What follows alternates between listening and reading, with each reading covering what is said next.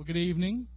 First of all, I appreciate y'all's understanding and willingness to move around like we do a little bit. Uh, summer is about to come to an end, believe it or not. It's closing in. When we get back from Brazil, we'll have a week and a half before Eli goes back to school. And so, uh, summer, we've only, that means we've only got about, actually, I think, uh, three weeks from today.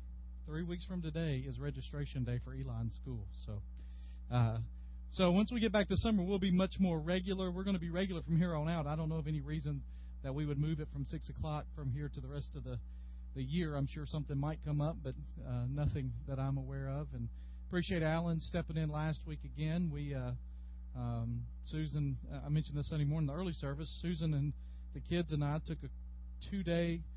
Uh, they were there three days. I was there two days. Uh, just break at the Tennessee River before I head off tomorrow, and I'm gone for 12 days. And so we we had a good couple of days together. So I appreciate that. Um, let's talk about First Chronicles, the most exciting book we have read to date. Right? Parts of it, right? And uh, any what questions do you have in First Chronicles? We may not spend much time in Chronicles tonight. That's okay. It is repeat. Um, it is a lot of uh, similar stories from uh, specifically the Samuel narratives, First and Second Samuel. First Chronicles is kind of Second Samuel redone in some ways. Second Chronicles is uh, in some ways uh, First and Second Kings redone. There are some differences which we can talk about.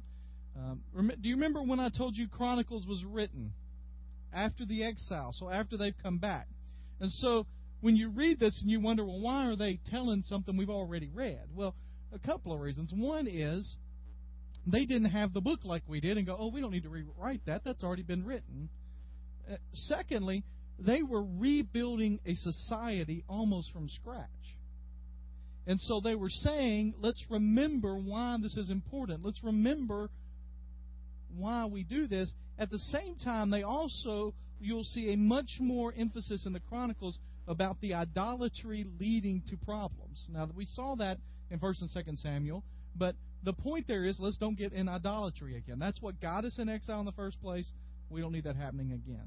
So that's why there are some things, and it's more of a it's even more of a flyover snapshot of history than First, Second Samuel, First, Second Kings.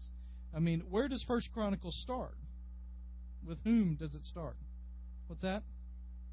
Yeah, it starts with Adam, right? The first word of Chronicles is Adam. That's kind of the beginning. So it starts in the beginning, uh, at least in Genesis, the end of Genesis 1. And it goes all the way through the death of David. And so that, you can tell, is thousands of years of history. I mean, it goes in a long stretch. Now, it does that mainly through the names, and most of the names are just names. Um, uh, if you would like to give grandchildren suggestions or children suggestions for names, you've got um, Arphaxad and, uh, you know, Peleg, which I always think of Pegleg there. Um, Zepho, Gatam, Kenaz. You know, they're just some good names in there that have kind of gone away from our vocabulary. But anything in, in Chronicles that we've covered to this point, um, we have gotten all the way to First Chronicles 19. So, yeah, there, there, when there are breaks in the genealogy, they generally are there for a reason, but there may not be reasons that we have good understanding of today. Um, usually, they're there for emphasis. Uh, Benjamin's three of his sons were Bela and Becher and Jediel, and uh, the answer is I don't know. That's how it's written. Yeah, well, if you you know if you remember that story in Second Samuel, is the one where she comes he comes dancing in and she says, "I hope you've I hope you're proud of yourself, basically, uh, because you've danced naked through the streets." And he in and she said, and the and the the girls all got an eyeful. Is basically what she says. All those servant girls got to see everything. And that's when David says, I'll be even more undignified in praising my Lord. Um, and so there, there, was some maybe maybe there was some leftover residual resentment about the way that David took the throne, and, and also if you remember in Samuel, um, David uh, had gone back and gotten Michal. Remember Michal? Some other guy took her. He went back and got her, and there may have been some still kind of thing because Michal was his first, uh, I don't know, first love. That that kind of different connotation today for us, but um, so there there may have been still some residual contempt for David because of the way that he treated or the way that Saul felt about him.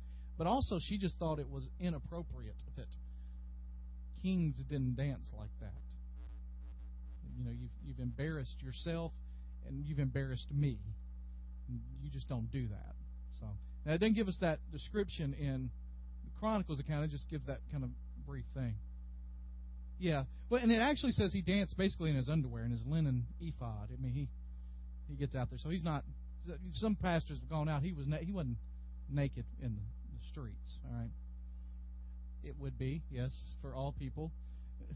So it, it also chronicles here. It kind of jumps back and forth a little bit, right? It tells you that David took over for Saul, and then it goes back and talks about all of David's men and how he gathered the men. It's kind of like it's saying, "Oh, we, we forgot to tell you how he took control. Let's go back and remind you of that." And you get the descriptions again of the 30 and the 3 and you know the secret agents and the David's A team, if you will, and those special guys.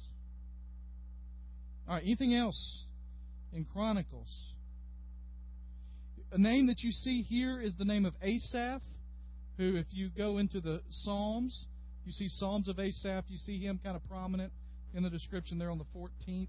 And so uh, you also see a lot of um, and this would have been important for them in re, First and Second Samuel, First and Second Kings is interested in um, is interested in establishing the kingdom. Chronicles is interested in establishing the worship. And so one of the things you see, or I feel like I, I see more in Chronicles, and this may just be it may just be me, but there seems to be more emphasis on the people that are leading worship and what they're doing in worship and who's appointed to worship. And you've got the singers, and David appointed the singers, and there seems to be mention of that because. Uh, does anybody have any idea who who a lot of scholars think wrote the book? Ezra is kind of a product. Now, the the the uh, appropriate way to refer to him is generally just the chronicler, um, because of Chronicles, and they wrote Chronicles. But the chronicler but Ezra is a name that's mentioned, and if you remember, we're not going to get there right now. We'll get there in a little bit. But if you remember Ezra and Nehemiah, they were ones that came back, and Nehemiah rebuilt the walls, and Ezra rebuilt temple and the law. He's kind of about the law. So he's about making sure that we're doing things the way we're supposed to be doing them. And so if Ezra wrote Chronicles, it would make sense that he talked more about temple worship and what was going on there in the tabernacle. And you get a full version of that story of David um, wanting to build a house for the Lord, and the Lord giving a, uh, the vision to Nathan and saying, "No, you can't do that." So that's one of the reasons those are in there. All right. Anything else before we go to? Yes, they they they've been used since. Yeah, they they were used whenever Israel worshipped. Tabernacle, yeah, but yeah, they were they, they were a part of Israel's worship as long as they worshiped. All right. Let's talk about Acts, particularly the end of Acts. I know we got into Romans a little bit, but we'll hold off on that. I'll let Alan explain Romans to you completely next week. Um, anything in Acts? The, the, what we just read in Acts is one of. Now, some of you went through the study of Acts, and we went through it, but the end of Acts is kind of a, a forgotten chapter in the life of Paul. Sometimes there's that uh, crazy story about the shipwreck, um, and he gets on the island, and the snake bites him and holds on, right? And he he kind of lifts it up, and they think, oh, he's demon possessed because the snake bit him, and then he doesn't die, and they think, no, he's a god, and he's not. It's just an interesting little description there. What did you see in there? What questions did you have, kind of at the end of Acts? You had Festus and Felix and court systems and all that kind of stuff. That's a good question. Somebody else? Thoughts? Things that you noticed stood out? Yeah, th- there are some that think that because it hadn't happened yet when it was officially written, uh, that that Luke was with him still writing, kind of like this, that, that because of what Paul was doing in Rome, that the Christianity was spreading rather quickly throughout, and the thought was we need to get out of history. And so Luke wrote Luke and Acts, uh, either to a person, Theophilus, or as we talked about when we started Luke, um, Theophilus means uh, just friend of God or lover of God. Um, so maybe just generalized to you who are a lover of God, a friend of God. So it's kind of the idea that Luke says, I got to get this out there and get the story out there so we don't get uh, misinterpreted. What's interesting when you read Romans, especially coming out of Acts, is that Romans was written to the church in Rome before Paul got to the church in Rome. And when he gets to the church in Rome, it's interesting for Paul because everywhere else he had been causing such a stir, everybody knew who he was, and he gets to Rome and they go, We really hadn't heard anything about this. What's going on? And so he begins to explain. Um, but uh, Paul's goal was to get to the ends of the earth, and Rome was the center of the earth. And he thought if he could get there, he could get anywhere. I think it also shows the sovereignty of God and the desire of Paul to do God's will no matter what. There's that little there's a little phrase in there when he's on trial and you know he's being passed back and forth and they're talking and it says one of the guys says if he hadn't appealed to Caesar we would have let him go. Agrippa, right. And the thing is that Paul I think knew that but Paul also knew that appealing to Caesar would get him to Rome. That if I appeal to Caesar, I get to Rome, no matter what. And so it's Paul, his personal safety is no longer on the table as an issue. It's just whatever gets me there, gets me there. Um, I've been writing uh, a devotional uh, for us that we'll use while we're in Brazil and uh, the book we're going to read this year is a book called Wild Goose Chase by a guy named Mark Batterson. And uh, I've been so this week I've been dealing with that and writing it and thinking about it and and uh, I was driving down the road and I've shared this in a couple of places before, but it, it hit me again this week. I was driving down the road and I was listening to a Christian radio station.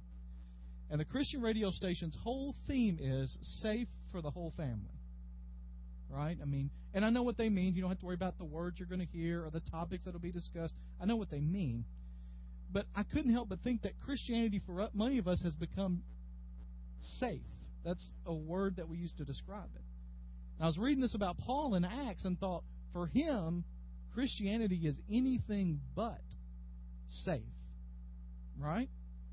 I mean, what did we read about this week? We read, or in the last couple of weeks, we read about um, him uh, almost getting killed, uh, about people trying to conspire against him to kill him. He's getting ready to go to Jerusalem, right? And they say, Don't go to Jerusalem. He says, All I know is the Spirit has told me when I go, I'm going to be uh, harassed and arrested and maybe killed, but I got to go. And then he gets to Jerusalem and he appeals and he goes further and he has to sneak out of town. He has that bodyguards all around him. He gets on the boat. He thinks that's going to be okay. And there's a big storm and he tells the guys don't go out there. And they, I think there's an interesting phrase in there and says, but they did not listen to Paul. They listened to their captain and they go out into the sea and the shipwreck happens and he gets bit by a poisonous snake. I mean, it's not safe. I mean, you just think about in your life. If any of that happened, how you would react. Any of that happened, how would you react?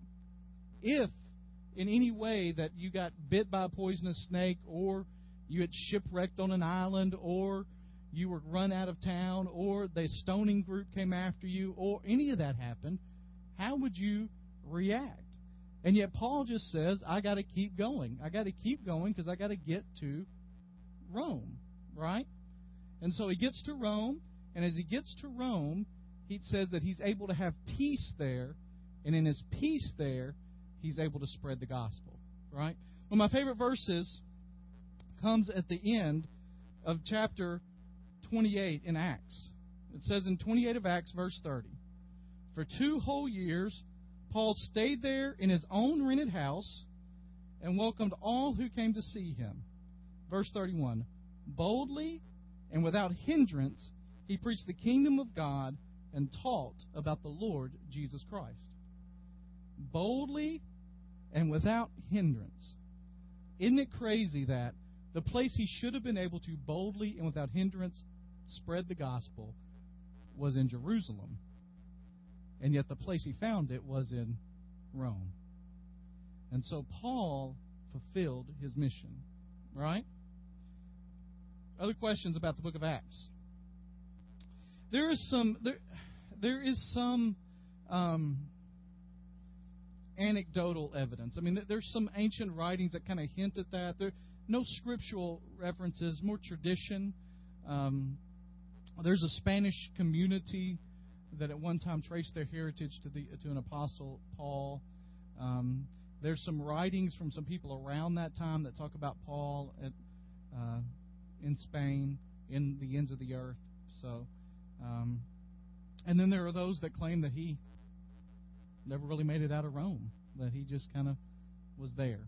So, um, it kind of goes both tradition. We don't know. So, all right. What about Psalms and Proverbs? Anything there? Psalms and Proverbs. Anything there? Or rereading Psalms. Don't skip over that. Reread it. All right. You've already done that. Yeah, but you did that in January. If you if you can quote it, you don't have to read it. Okay, I'll make that deal with you. Yeah, yeah. To acquire wisdom is to love oneself, right? That's good. All right.